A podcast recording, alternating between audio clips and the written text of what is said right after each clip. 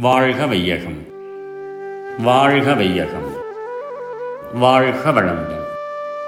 வேதாத்ரி மகரிஷியின் உலக சமாதானம் கவிதை நூற்றி அறுபத்தி எட்டு நீர் பாய்ச்சல்.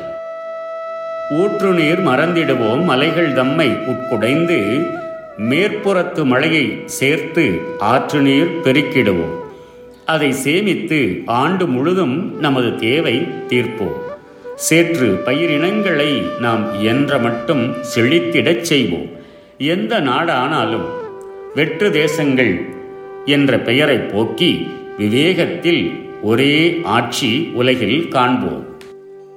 கிணற்று நீர் என்ற நினைவே இல்லாமல் இருக்கும்படியாக மழை நீர் மலைகளில் மேற்புறத்தில் பனியாக உறைந்து வெயிற்காலத்தில் உருகி மலைகளில் சாய்வுக்கு தகுந்தபடி கீழ்நோக்கி ஓடி அருகாமையிலுள்ள கடலில் கலந்துவிடும்.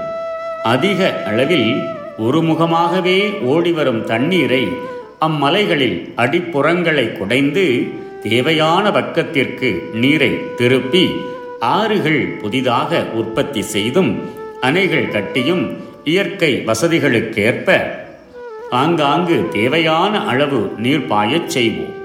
அதன் மூலம் அதிகமான அளவில் மகசூல் தரத்தக்க நஞ்சை பயிர்களை பல இடங்களில் பயிர் செய்வோம் வெளிநாடு அயல்நாடு என்று யாரும் சொல்ல முடியாதவாறு உலக பொது ஆட்சி ஒன்றை ஏற்படுத்தி விடுவோம் வாழ்க வளமுடன் May the whole world be blessed by the divine. World Peace by Yogiraj Sri Vedatri Maharishi. Poem 168 Water Facilities. In many places, the water coming from the mountains is going waste. Whenever necessary and possible in the mountains, we will divert the water and make new rivers. By building dams and canals, we can have perennial water to grow wetland grains.